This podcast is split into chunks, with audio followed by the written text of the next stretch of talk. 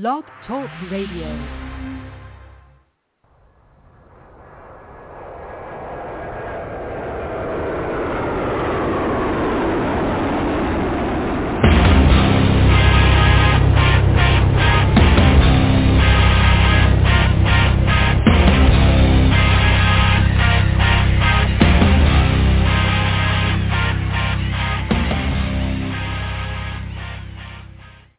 Friday, everybody. Welcome to the Michael Cutler Hour. I am your host, Michael Cutler. It is Friday night. It is July the 16th, 2021, and I'm happy to join you. Glad you're joining me. Um, and the hits just keep on coming, as they used to say back when I was a kid listening to the old AM radios back in high school, junior high, college. The hits just keep on coming. And they're coming because of our own government it's incomprehensible to see what kind of a mockery the Biden administration is making over our immigration laws, uh, our military, our government, the American people. The list goes on and on. In full disclosure, I'm a lifelong registered Democrat. I am not being partisan, but I am being American. You know, one of the questions, and this is something I want all of you to think about, because what I want to do this evening is talk about a couple of the articles in the news, but I also want to call upon my background. Um, I was going to teach debate and public speaking on the college level. When I went to college, I had a bachelor's degree in communications arts and sciences. I sometimes refer to it as my BA and BS. But all joking aside, the ability to communicate persuasively, effectively, and concisely is critical to success. I don't care what work you do. And it's not only at work, it's in the social setting. We are all salesmen, okay? We are. Uh, we want to be liked by the people around us, perhaps. Uh, we we want to, if we're we're single and we, we're meeting somebody, we want to get that person's phone number. We we're selling, if you will, ourselves, but in a positive way.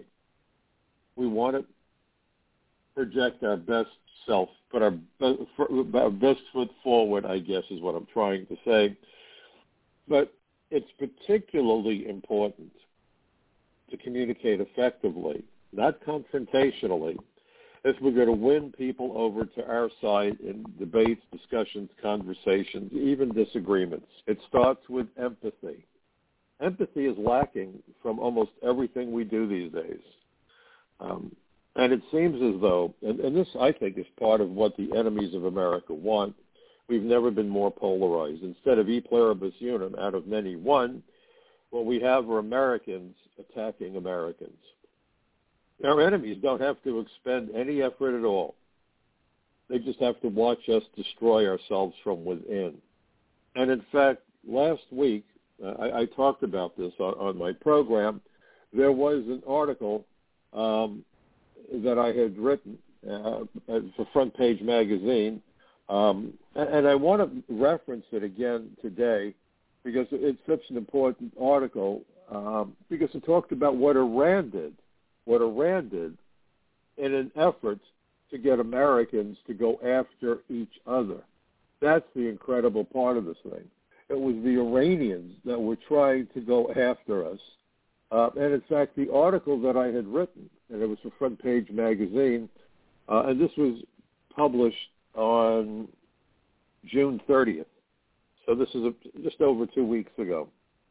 The Iranian goal of death to America aided and abetted by radical Democrats.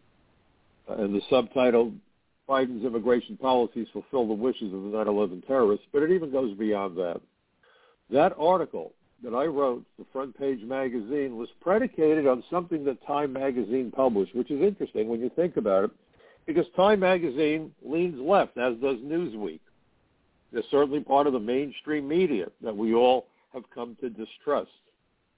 But it was interesting because on June 7th, Time Magazine published a report, and the title was Exclusive Iran steps up efforts to sow discord inside the United States.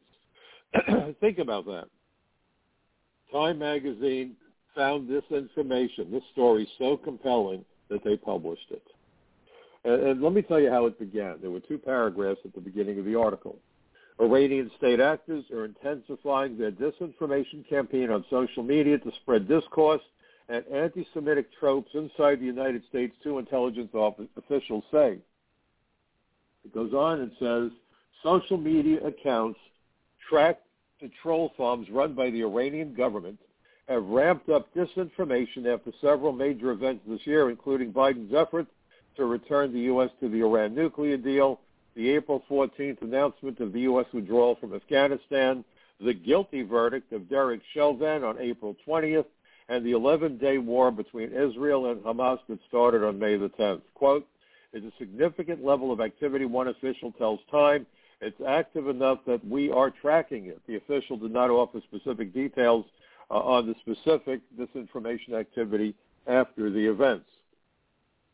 The Times News report also acknowledged that Iran sought to interfere, and this is what I had written in my piece, with the 2020 presidential elections to hurt President Trump's bid for a second term.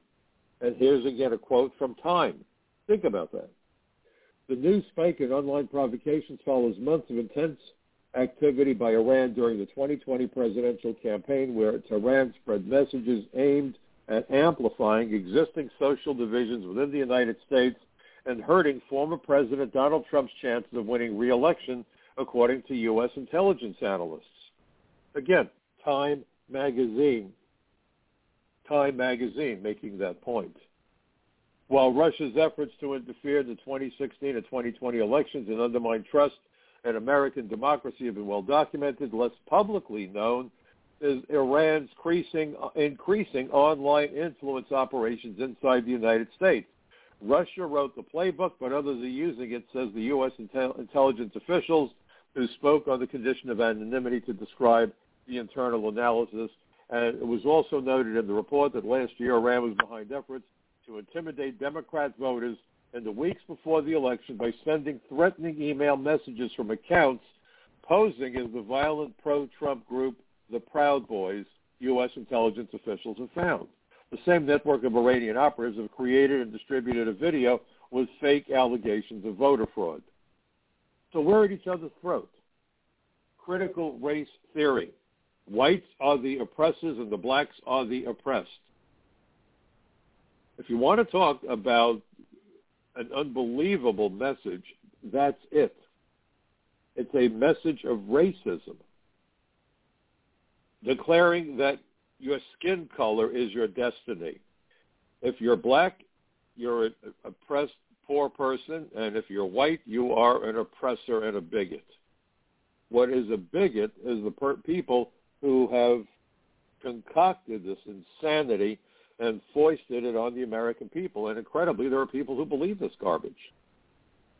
Whites are the oppressors, blacks are the oppressed, and I guess if you're white, then blacks are your enemy and vice versa. We're doing the dirty work for the government of Iran, destroying our country from inside. E pluribus unum, from out of many one, not so much. We've become a Tower of Babel. And the importation of large numbers of people who can't read, write, or speak our language certainly goes a distance to disuniting our country. How many times have you gotten into an Uber where the driver couldn't understand a word you were saying? I've been there. I've been there. And I've been in Ubers where the damn driver spewed venomous anti-Semitic and anti-American nonsense to the point that I wanted to jump out of the car. We're doing this to ourselves. We're being played for fools, and these enemies of America, and some of them are inside America. They want to see this country fail um, are doing everything possible to put us at each other's throats. It's incredible. Abe Lincoln was right when he said a house divided against itself cannot stand. We are dividing ourselves up. Our enemies just have to sit back and, and, and watch this disaster that we're doing to ourselves. We have to judge each other as individuals based not on appearance, by, by deeds. You don't hold people responsible for the crimes that their parents committed, that their pa- crimes their relatives committed. That's nuts. That's crazy. But that's what we're doing. It's a 1619 project. America began with slavery, so America is irredeemable. In 1619, slavery was widespread around the world. It was America that ended slavery in many parts of the world as well as within our own borders. But that's an inconvenient truth for the hate mongers that want to see America evaporate. We've got to be smarter than that, and we've got to sit down with our neighbors and have serious conversations. What is going on should be as obvious as the nose on our faces. We are being played for fools. Our enemies have turned our traditional compassion, our desire to care for one another, they've taken that compassion and, and weaponized it. You're not compassionate if you don't open up the borders and let the whole world come here. By letting the whole world come here, we are destroying the middle class. We're destroying national security, public safety, public health. And the people who are coming here are desperate in many cases, and they're going to be exploited. There is no compassion in exploitation. There is no compassion in seeing Americans lose their jobs to foreign workers and then lose their ability to support themselves and their families. That's not compassion. That's suicide. Now, what I'm saying to you is not anti-immigrant. America is the most generous country on just about every score, including our immigration policies. Every year we admit more than a million lawful immigrants. It's more than the rest of the world combined. These are foreign nationals who are immediately placed on the pathway to United States citizenship. They can take virtually any job in our country that they have the qualifications for. They could live here forever. And if they so desire, when they meet certain requirements, time requirements and physical presence requirements and good moral character requirements, they can become American citizens. There are many countries that don't allow anyone to ever become a full citizen of those countries. Not so America. The only distinction we make between citizens who were born in America and citizens who were naturalized is whether or not that person can become president or vice president of the United States. Other than that, there is no distinction. Henry Kissinger was the Secretary of State. He was not born in America. Think about that. We've had chairmen of the Joint Chiefs of Staff who were not born in America, and they rose to the peak of the mountain in our military establishment. We are the most welcoming country in the world, but there's limits that have to be imposed. Our immigration laws have nothing to do with race or religion or ethnicity. I keep saying it, but I'm going to keep on saying it because it's important to make that point. Title 8, United States Code Section 1182, categorizes who we are supposed to keep out. It's aliens who have dangerous communicable diseases. Think what's going on with COVID, folks. Aliens who are severely mentally ill aliens who are criminals and terrorists and spies and human traffickers and drug smugglers and Nazi war criminals and fugitives from justice. And then we get to aliens who, if they came here, would likely become a public charge, or if they worked, would displace Americans and drive down wages. What is wrong with that? What is happening now is Joe Biden has opened up the floodgates and people from all over the world are flooding into the United States. We have no idea who they are. We have no idea who they're affiliated with. We have no idea what their intentions are. Many of them are desperate because of economic conditions back home. I get that. But that's not an excuse for you to come to America illegally. There is no such thing as an economic refugee. There is such a thing as a political asylum applicant. Political, not economic asylum. Political asylum. What's political asylum? The person in question has to be an alien who is able to articulate credibly, credibly, that they have a credible fear that because of their race, their religion, their ethnicity, their sexual orientation, or their political ideology, that they would face persecution or worse in their home countries.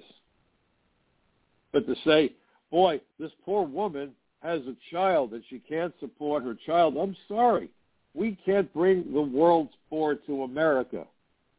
I believe we're now up to about 8 billion, billion human beings with a B, billion human beings on the face of the earth. Probably well over a half live below the poverty level. What do I mean by the poverty level? Well, in America, the poverty level means perhaps no car or you rent an apartment or, you know, poverty level. Everyone gets food stamps. Everyone is cared for. Everyone can go about their lives.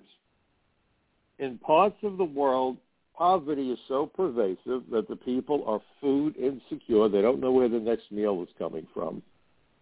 They don't have access to clean water.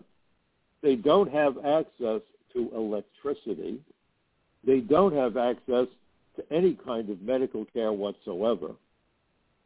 They're living under essentially stone age conditions.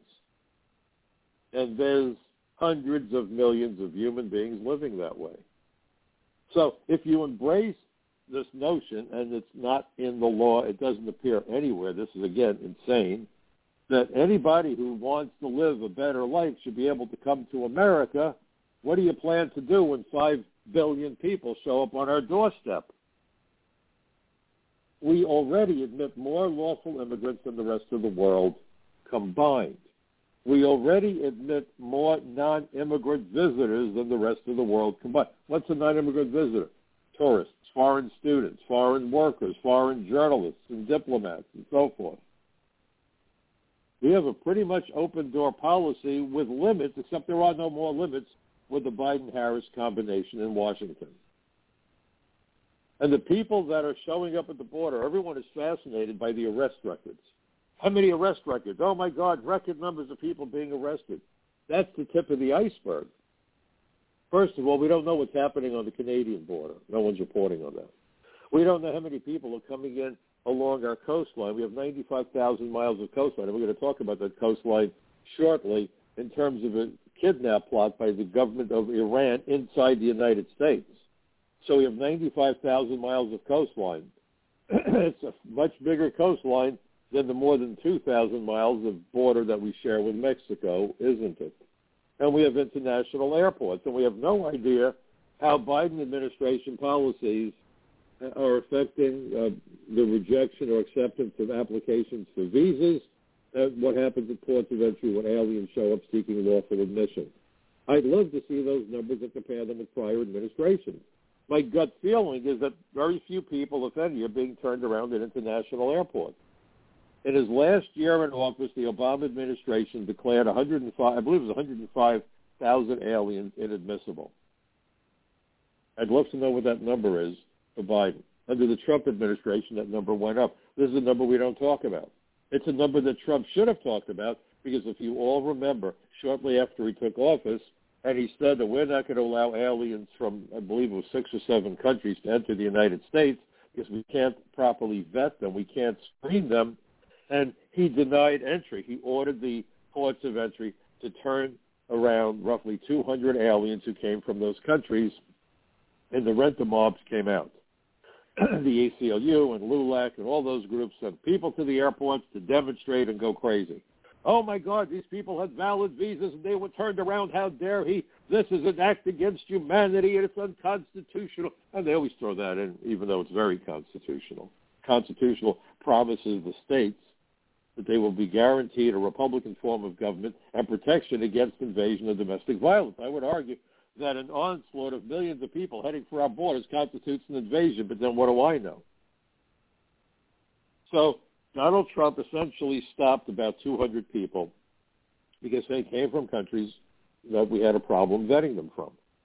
Either the country was a failed state or they had an association with terrorists and the president, as commander in chief, his number one responsibility is national security and public safety. So we're not letting them in. I wish that when the rent the mobs came out, that Donald Trump had gone on national TV and put aside his Twitter account and explained to the American people that a visa is not a guarantee of entry into the United States. State Department issues the visas, but State Department has no authority to admit anybody. That authority is vested in the Department of Homeland Security specifically Customs and Border Protection, the inspectors at the ports of entry. I'm very familiar with that process because I began my 30-year immigration career as an immigration inspector assigned to John F. Kennedy International Airport in New York City.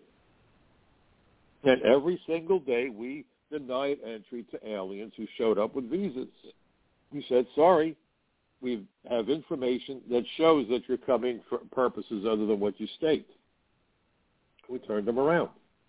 Or we held them in custody at a detention center so they could see an immigration judge the next day. It was about protecting America from criminals and terrorists and aliens with diseases and aliens who would take the jobs of Americans.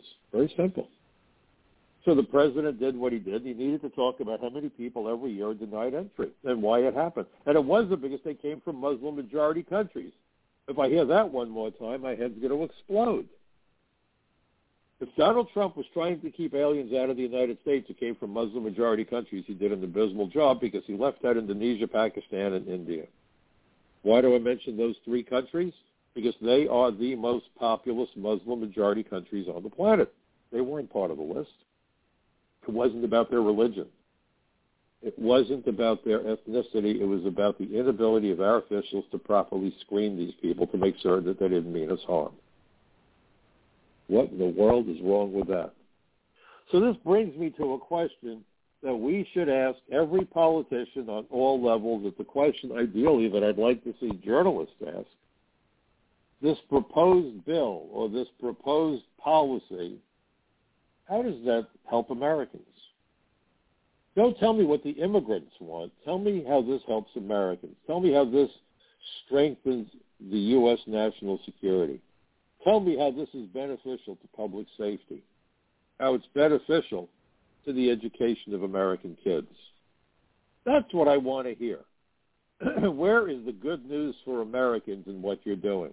I'd love Joe Biden to try to explain to the American people how unleashing a human tsunami at a time when they want to send people door to door and bang on doors and try to coerce people into taking the COVID vaccine because the numbers aren't where they need to be. If you're concerned about that, why are you flooding America with hundreds of thousands of people who not only will likely not vaccinated, but might be carrying the damn disease? How does that help? You want to get Americans to work? How does that help when you bring in more foreign workers and the number of new jobs we're creating? How does it help? How does it help the economy when foreign workers come to America and send what they can out of the economy. Last year, Mexico got over $30 billion in money wired home by their workers around the world, but the bulk of it came from the United States. And they're not alone. And it's not only the, the wired money, the remittances. That's just the tip of another iceberg because frequently money is smuggled. People convert it to gold or they stuff it into furniture, whatever. And what happens is the money leaves the United States. Ec- economists talk about something known as the multiplier effect. Let's say I write a book. Maybe one day I will. God only knows. I've been wanting to for forever. So let's say I write a book and I make a lot of money, and I say, gee whiz, it's time that Mike Cutler bought himself a shiny new Corvette or whatever. So I go out and I buy a Corvette. Now, the, the car salesman that sells me the Corvette, he's a happy guy because he just made a couple thousand dollars in commission. So he goes out and buys a new refrigerator and a pair of shoes, and he buys his wife a nice new watch. And those salespeople make money, so they go out and they, they go on vacation or they go to a nice restaurant, and that's the multiplier effect. As money circulates through the economy, it generates more money, more commerce, more profit, more success. When you send the money out of the country, it's gone. Now, economists generally say that every dollar that is spent generates three more dollars. So if, let's say Mexico got $25 billion from the United States, that's really like $75 billion, three times the number. If every country does that, and there's a lot more money involved, again, because of the way the money is sent out of the country, this has a huge negative impact on national debt and on all the other issues that concern the economy. Nobody wants to talk about that. Why? And as more people flood into America, more people need housing. The price of housing goes up. The banks make out like bandits. People who own property do a bit better. Guess who does worse? Americans who lose their jobs to foreign workers or suffer wage suppression because labor is a commodity when you flood the labor pool with more workers, you drive down the value of labor. and here we're bringing in people who come from the third world and have much lower expectations of what a good paycheck looks like. So Americans either lose their jobs or suffer wage suppression while the price of housing goes through the roof. You know what that leads to? Homelessness. So where's your compassion? How's that working out? These are discussions that we should be having with our neighbors. The Congressional Budget Office did a study around 2006 or 2007. I don't have it in front of me. But what I did take away from that was an interesting statistic that it costs boards of education from 20 to 40 percent more to educate kids who can't speak, read, or write English. So, tough economy. Kids need to be educated, I thought, except now it's indoctrinated with this garbage called critical race theory. But think of the schools that now have to deal with God knows how many additional students. That by itself is expensive. But on top of it, let's say most of them can't speak, read, or write English, so now they have to focus, those schools have to focus on English as a second language. So instead of a new science lab, we're getting more English as a second la- language teachers. Instead of hiring specific teachers to teach STEM, science, technology, engineering, and math to help make these kids more competitive and build America's success, we're spending money on English as a second language. How does that work out? There's also an inflationary component. When people pour into the country, they all need water and food. They need electricity. They need transportation and health care and so forth. Supply and demand. They need more food, the price of food goes up. They need more electricity, the price of electricity goes up. Or we run out of electricity and you wind up with blackouts or rolling brownouts or whatever. How is this good for Americans? That's all I want to know. I want people to answer that fundamental question. If this is supposed to be a government of the people, by the people, and for the people, then the people should be looking at the policies of the administration and say, thank God they're doing this because my life will be better. My children will do so much better because Joe Biden is doing his job. Can you honestly say that with no control over our borders, with an end to immigration law enforcement from within the interior for all intents and purposes, more criminals being released because of this notion of no cash bond, more homicides, more shootings, more illegal drugs pouring into America, funding gangs and funding terrorism around the world. Where is the good news in what Biden is doing? And now he's abruptly pulling out troops out of Afghanistan. Perhaps he shouldn't have been there in the first place. We can have that debate. Again, we should be open-minded and willing to have honest, peaceful conversations. But to turn tail and run and establish the last day for this as 9-11, is he working on the side of the terrorists? I mean, what a publicity stunt for ISIS and Al-Qaeda and Hamas and the Taliban. and the Taliban is rolling into Afghanistan, taking up territory and killing civilians.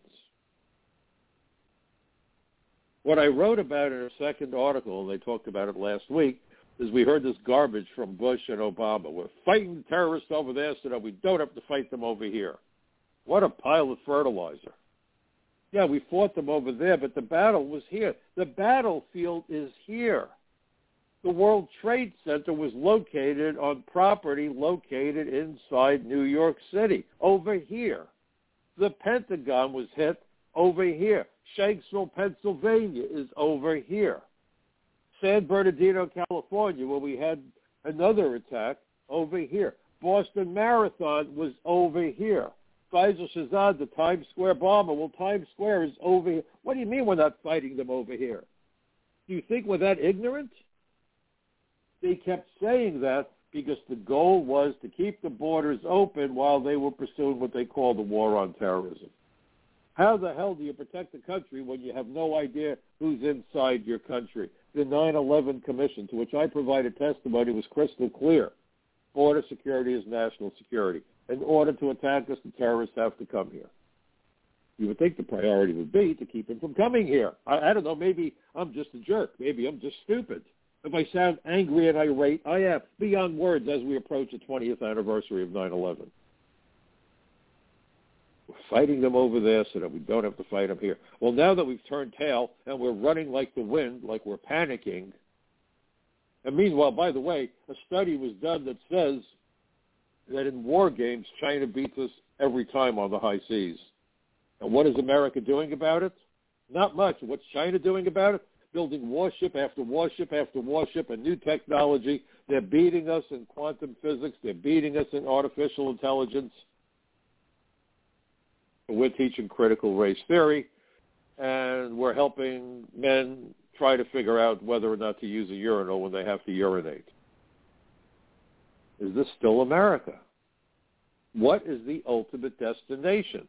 If this was an airplane, I think I'd be knocking on the cockpit door and saying, hey, Captain, where the hell are we going with this airplane? Because I'm not sure what the destination is.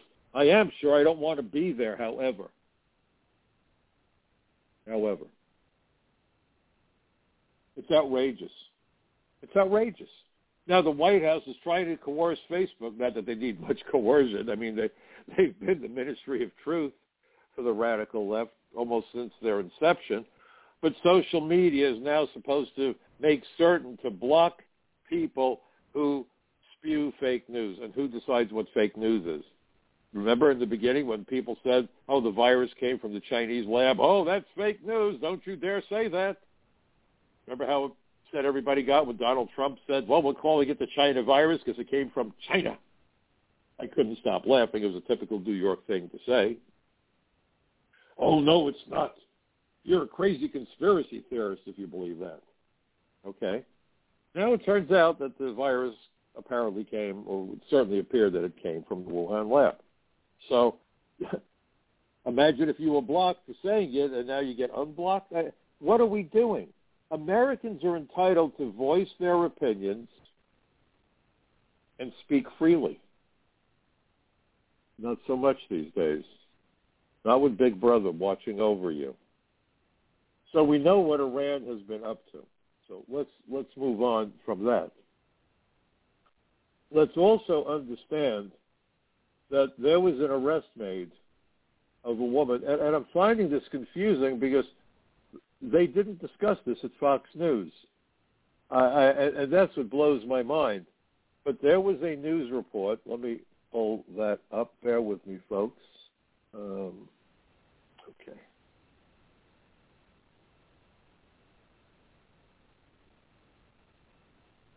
Um, goodness gracious, where did I have that? Every once in a while, I make a mess with my computer. To err is human. To really screw up, you need a computer. Okay. Um, okay, here we are. The Justice Department, and this was on July 13th, this past Tuesday, issued a press release. Manhattan U.S. Attorney announces the kidnap and conspiracy charge against an Iranian intelligence officer and members of an Iranian intelligence network. the subtitle, Iranian Intelligence Services allegedly plotted to kidnap a U.S. journalist and human rights activist from New York City for rendition to Iran. They were going to abduct her and zip her off to Iran. Now, here's the interesting part of the story. This comes back to border states. She lives in New York. She's been identified in newspaper articles because she voluntarily came forward and said, yeah, that's me the Iranian plan, and they had hired private detectives, and they were looking into getting a speedboat, a military-type speedboat, to whisk her from her house, which was near the coastal section in Brooklyn, and zip her all the way by boat to Venezuela, and then from Venezuela fly her to Iran, while Biden is trying to make deals with Iran. So they're hacking into our computers. They're stirring the pot in the United States uh, they're doing all kinds of stuff. Hezbollah working in Latin America with the human traffickers to smuggle narcotics and people into the country, including sleeper agents. But that's okay. They only want nuclear weapons. What could possibly go wrong, right? So Iran was going to abduct this woman, put her on a boat, and drag her to Venezuela from the coastline of the United States, the biggest border that we have. The borders of the United States uh, include the coastline. Why do we ignore that? And Fox News said, well, four people were um, identified and indicted, but they're at large because they're not in the United States. What they left out was that a fifth person was arrested, and that fifth person is a woman. I'm probably going to mess up the name, but I'll give it my best shot. Nilafar Bahadorifar, uh, and her AKA was Nellie Bahadorifar. And this woman allegedly was arrested in California. She was facilitating the movement of money to pay for the operation. She is a native of Iran. Well, she was arrested here. So here's an interesting question. How did she get here? Did she have a visa? If she had a visa, was there corruption at the consulate or the embassy? Did they just screw up? Did they not screen her properly? Did this woman commit visa fraud and lie on her application? No one talks about these issues. I do. Visa fraud, people lying on applications for visas and immigration benefits. Well, that tactic was most frequently used by terrorists, according to the 9-11 Commission, to enter the United States and embed themselves, hide in plain sight. So now we come to the head of the Department of Homeland Security, who had a reputation for get to yes. Get to yes. You must always approve the applications. You must never deny applications. The hell with fraud. And the Office of Inspector General, at the behest of employees of the old of, of Citizenship and Immigration Services, did a, an investigation because of the allegations made by his subordinates, and they found out that yes, indeed, um,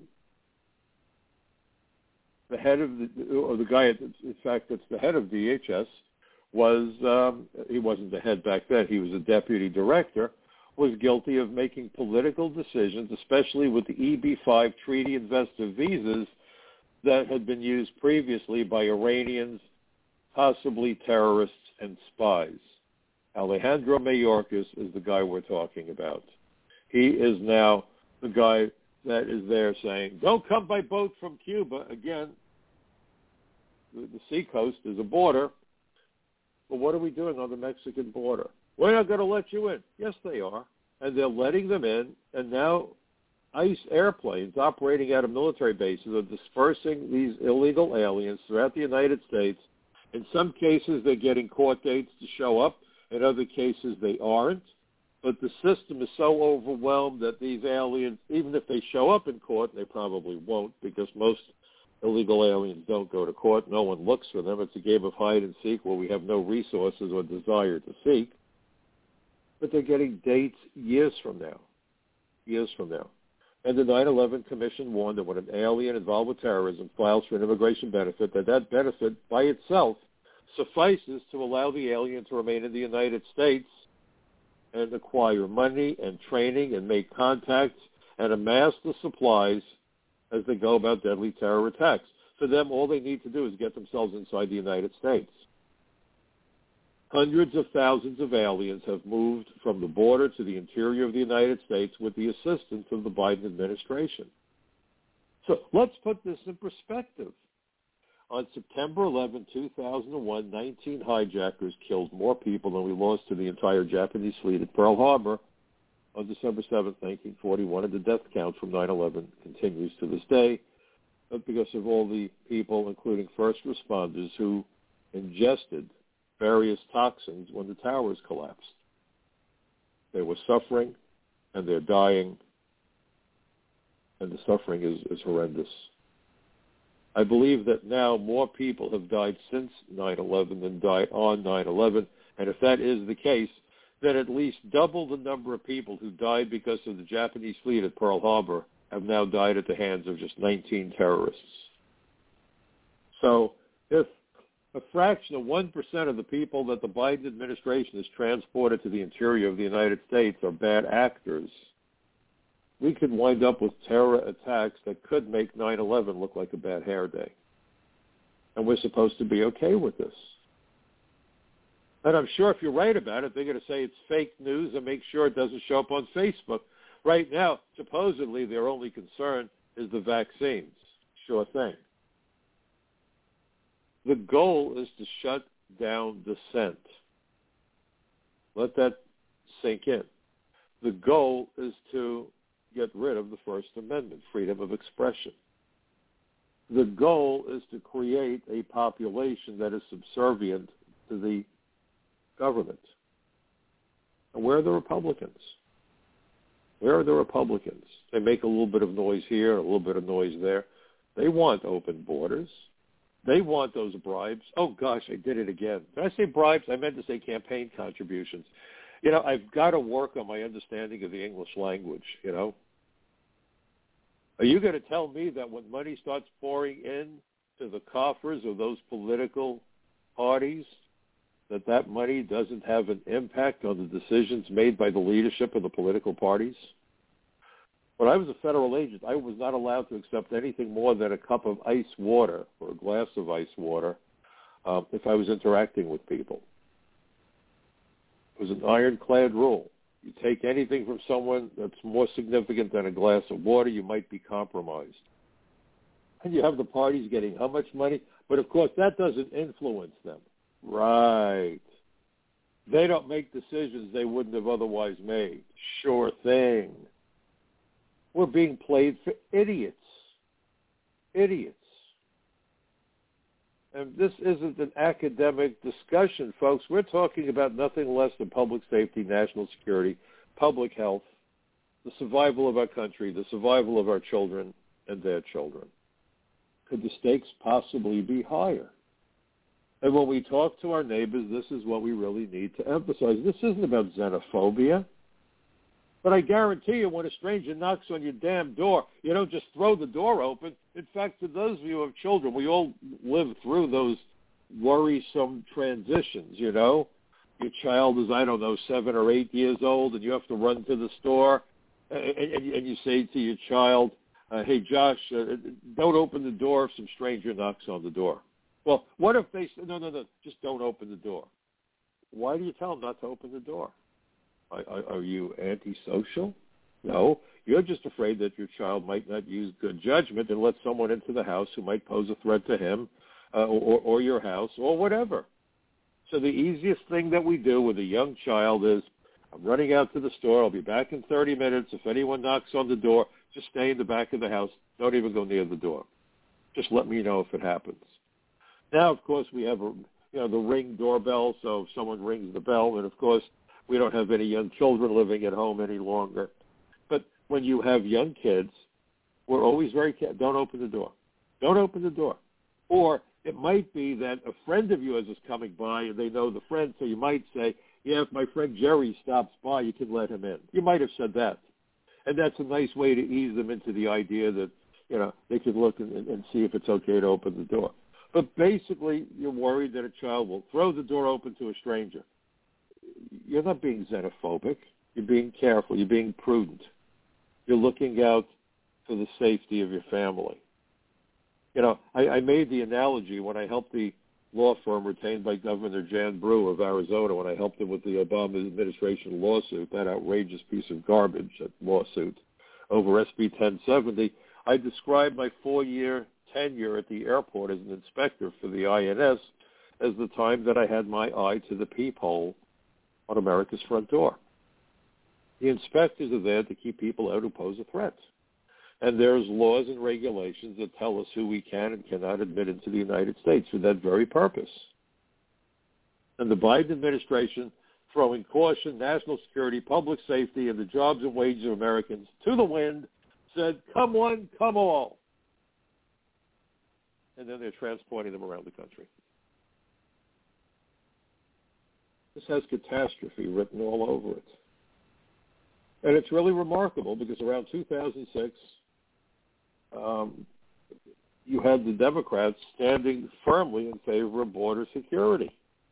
Bernie Sanders, standing there at a news conference with the leaders of the unions, said anybody who hires illegal aliens should be prosecuted because if you're hiring illegal aliens, you are undermining the jobs and wages of American middle-class workers, and you're doing incredible harm. It's got to stop. Bernie Sanders. What happened? What happened? Because the goal changed. It's no longer supporting wages and jobs of Americans and looking out for our safety. I think that the, the goal is to destroy the economy and as a result force all Americans to the left to go to the government for the handouts that they need in order to get by. That's why if we have rampant inflation and purchasing power goes out the window, Americans are going to be forced to turn to the government so that they can put the lights on in their houses at night or put food on the table. And the money comes with strings. It will give the government the right to tell you what to eat, when to eat it, and what color plates to use when you are eating it. These are the ultimate control freaks. These are people who probably couldn't get anyone to pay attention to them when they were children. So now they are large and in charge. And they want to play Simon Says, but with consequences and on steroids. This is insanity. This is insane. And the American people are too intimidated to stand up. I knew we were in trouble when people said, we're going to protect you from the bullies. Now, I hated bullies, and I've talked about it on the show before. When I was a kid, I was scrawny. When I was a kid, I didn't think sports figures were heroes. I still don't. They're not. They're court jesters. They're entertainment. They're the dessert after the meal. Okay? For me, my idea of heroes growing up were the astronauts and test pilots. I got letters from Alan Shepard and Gus Grissom. I have those letters today. I wouldn't trade them for any sports memorabilia in the world. I have a photograph, and I'm looking at it right now. It hangs on the wall of my office at home with Gene Kranz, flight director for Projects Mercury, Gemini, Apollo, and the Space Shuttle. He's one of the people who helped to bring the Apollo 13 crew home from the moon after the explosion. I also met Jim Lovell, the commander of that mission. Um, when I had cancer, my wife, to cheer me up 20 years ago, got me a poster signed by Buzz Aldrin. And she bought me a model of the X-1, the first airplane to break the sound barrier, actually autographed by General Yeager, Chuck Yeager, who flew that airplane. It sits on top of the bookcase in my room, and then I went out and bought a model of the P-51 Mustang because he became an ace during the Second World War in that Mustang, and that was also autographed by him. These were heroes. These are American heroes. But as a kid, if you didn't think sports figures were a big deal, look at that man. He can hit a ball with a stick. Oh my God, can you believe that? Wow. My favorite oxymoron is heroic play. I'm still trying to figure out how the hell you can be a hero when you're playing. So don't get me wrong. Some people enjoy that kind of stuff. And if you enjoy watching people hitting balls with sticks, Go for it. I'm not going to stop you. This is America. You're free to do what you want. Me, I'd rather go to an air show and watch the Blue Angels or the Thunderbirds or or watch the Golden Knights. You know? But that's me. But as a kid, because I didn't show much interest in sports, Cutler must be a fag. And I went home with a bloody nose and a black eye and torn shirts, and it was a mess. My mom would cry, and it made me sad that she was so worked up. But my dad, being my dad, said, you're going to go to a gym, you're going to work out, you're going to put some weight on, you're going to put some muscles on, and you're going to learn how to box. And the next time some guy tries to do that to you, you're going to knock him on his rear end. And it took a few months, and I got into fighting shape, and I did it. And the, you know, and the nonsense stopped. It was a life lesson. So when people said, oh, we're going to fight your battles for you, bells need to go off because what happens when the person that's supposed to fight your battles is your antagonist? Are we there yet? Isn't that where we are today? Being bullied by the radical left, whether it's Antifa, whether it's Black Lives Matter. It's a game of intimidation, and Americans don't know how to defend themselves. We've become a nation of wusses. Not good. Not good at all because this makes all of us vulnerable. If you ever get a little puppy or a little kitten, and we have we've always had dogs, and I, one of my favorite bumper stickers says, "The more people I meet, the more I love my dog," which is true. But if you ever have a puppy, you know that when they're puppies, what do they do? They play fight. Kittens play fight. Why are they play fighting? They're preparing for adulthood because they know that survival is at stake. If you don't know how to defend yourself, you cannot survive. We need to learn all over again how to defend ourselves, folks. I'm not talking physical stuff here now even. Just intellectually. The ability to debate, the ability to persuade, the ability to sit down with our neighbors and have conversations and base it on facts. Keep the personalities out. Who in their right mind would be opposed to measures to cut down on the homelessness of American families? Who would be opposed to cutting down on the violence on the street? Gangs are running rampantly through the streets because they were led in with the Obama unaccompanied minors program. They're here. You have cities and states refusing to to accept detainers or to act on detainers and turn bad guys over to immigration authorities so they can be deported. And now the Biden administration isn't even sure they want to deport anybody, including criminals anyway. What sense does this make? We're going to protect the immigrants, the most likely victims of crimes perpetrated by transnational criminals or, in point of fact, the members of the ethnic immigrant communities, because that's where the bad guys live and that's where they work. And if you read the story about this woman who was the target of the Iranian kidnap effort, Iran locked up her brother. First, they tried to bribe her family to try to get her to leave Iran to go to a country where they could grab her. And in fact, according to the newspaper accounts, they did that with other countries, including England, Canada, and Middle Eastern countries. Yeah, come on down, meet me here and there. And in one case, they grabbed some guy and they executed him. Why? What was his crime? He was a journalist who wrote against the insanity of the Iranian regime. That's why they want this woman. She said to the women, take off the head coverings and, and, and, and let's live open lives. Oh my God. And she talked about how the Iranian government had an iron fist control over their citizens. Oh my God. That's it. For them, she needs to die. So her brother, who had nothing to do with any of this, is now sitting in a jail, according to what she had stated. The same thing goes on with the bad guys. They'll go up to some guy, whether it's from Moscow or Mexico City or Kingston, Jamaica. It doesn't matter. Bad guys are bad guys. Human nature is human nature. This isn't about one group of people or another. Every group, every race, every religion has the good, the bad, and the ugly because this is human nature. It's universal. And so they'll go to some woman or some guy and say, we need you to do something for us. Well, I'm not doing it for you. I know who you are. You guys are criminals. Is this a picture of your mother? Yeah. Does she live at such and such address? Uh-huh. Well, we're going to be visiting with her this evening. Uh, what would you like us to do? Do you want to play ball with us, or do you want us to maybe take her for a one-way ride? and they now have a cooperating member of their gang, a courier or a lookout or whatever it is they need, because this person is scared to death that a family member is going to be abducted and killed. It happens all the time. And then you have wonderful, decent people like Slime Bucket Cuomo, right? What a guy. What a hero. I want to be just like him when I grow up, don't you? Oh, we have to defend the immigrants from the immigration authorities the immigration authorities gave lawful status to the lawful immigrants. What protection do they need? That's like saying that drunk drivers, I'm sorry, that, that, that, that regular drivers need protection from the police. If you're a law-abiding driver, you don't worry about the police. You're driving your car. You're within the speed limit, give or take, whatever. You're not drunk. You're not driving reckless. I see a cop car on the road. I'm happy to see him. Why? Well, maybe he's getting people to, to drive a little bit more safely when they see that, that, that marked police car. He's on our side.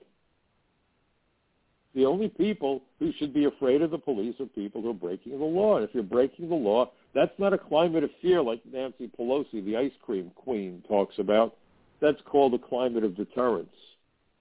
When people were getting mowed down by speeding cars on Queens Boulevard in New York, they called it the Avenue of Death they put up radar units and police cars and big signs that said, if you speed, we're going to ticket you, we're going to take your license and so forth. So if you were a lunatic driver, I guess you could say they created a climate of fear.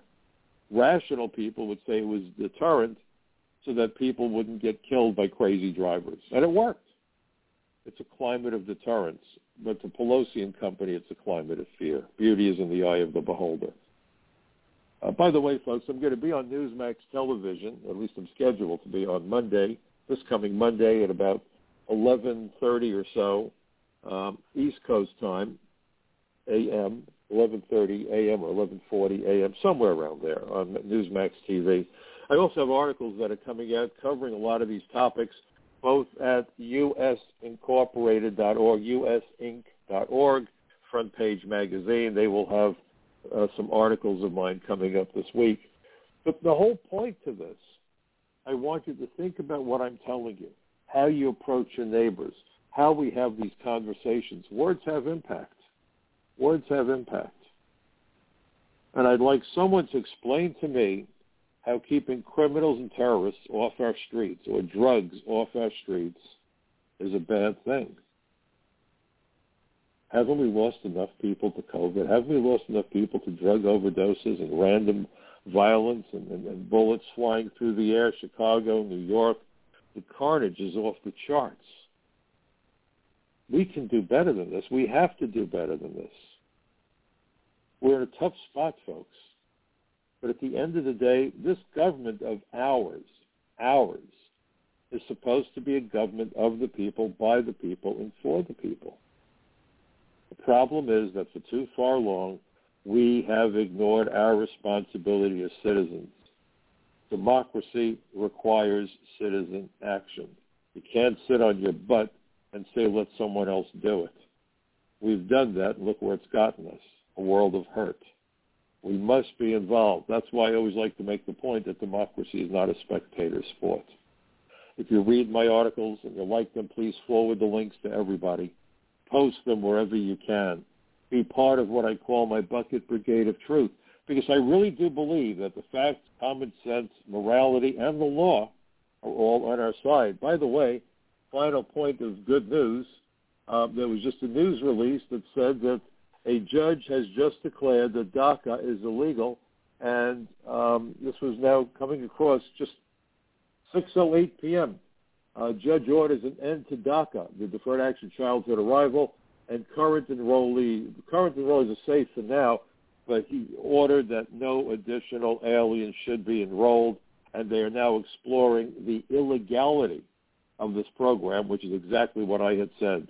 In fact, I wrote a piece for Fox News way back when and said that what Mr. Obama had claimed was prosecutorial discretion should more properly be referred to as prosecutorial deception. Madness has to stop. We need to be able to live decent, free lives in our own country. Think about Cuba. Think of the American flags being carried by Cubans while dumb Americans are burning the flag. Think of Hong Kong. The citizens of Hong Kong, in pushing back against China, carried the American flag. And now the Olympic Committee is talking about altering the iconic American flag, the symbol of liberty and justice. God help us all. Please have those conversations, folks. I'm counting on you being part of my bucket brigade of truth because as I always like to make the point, democracy is not a spectator sport. It requires your action. I hope this program is helpful to you. I hope you've enjoyed it. I look forward to seeing you again next week right here on the Michael Cutler Hour.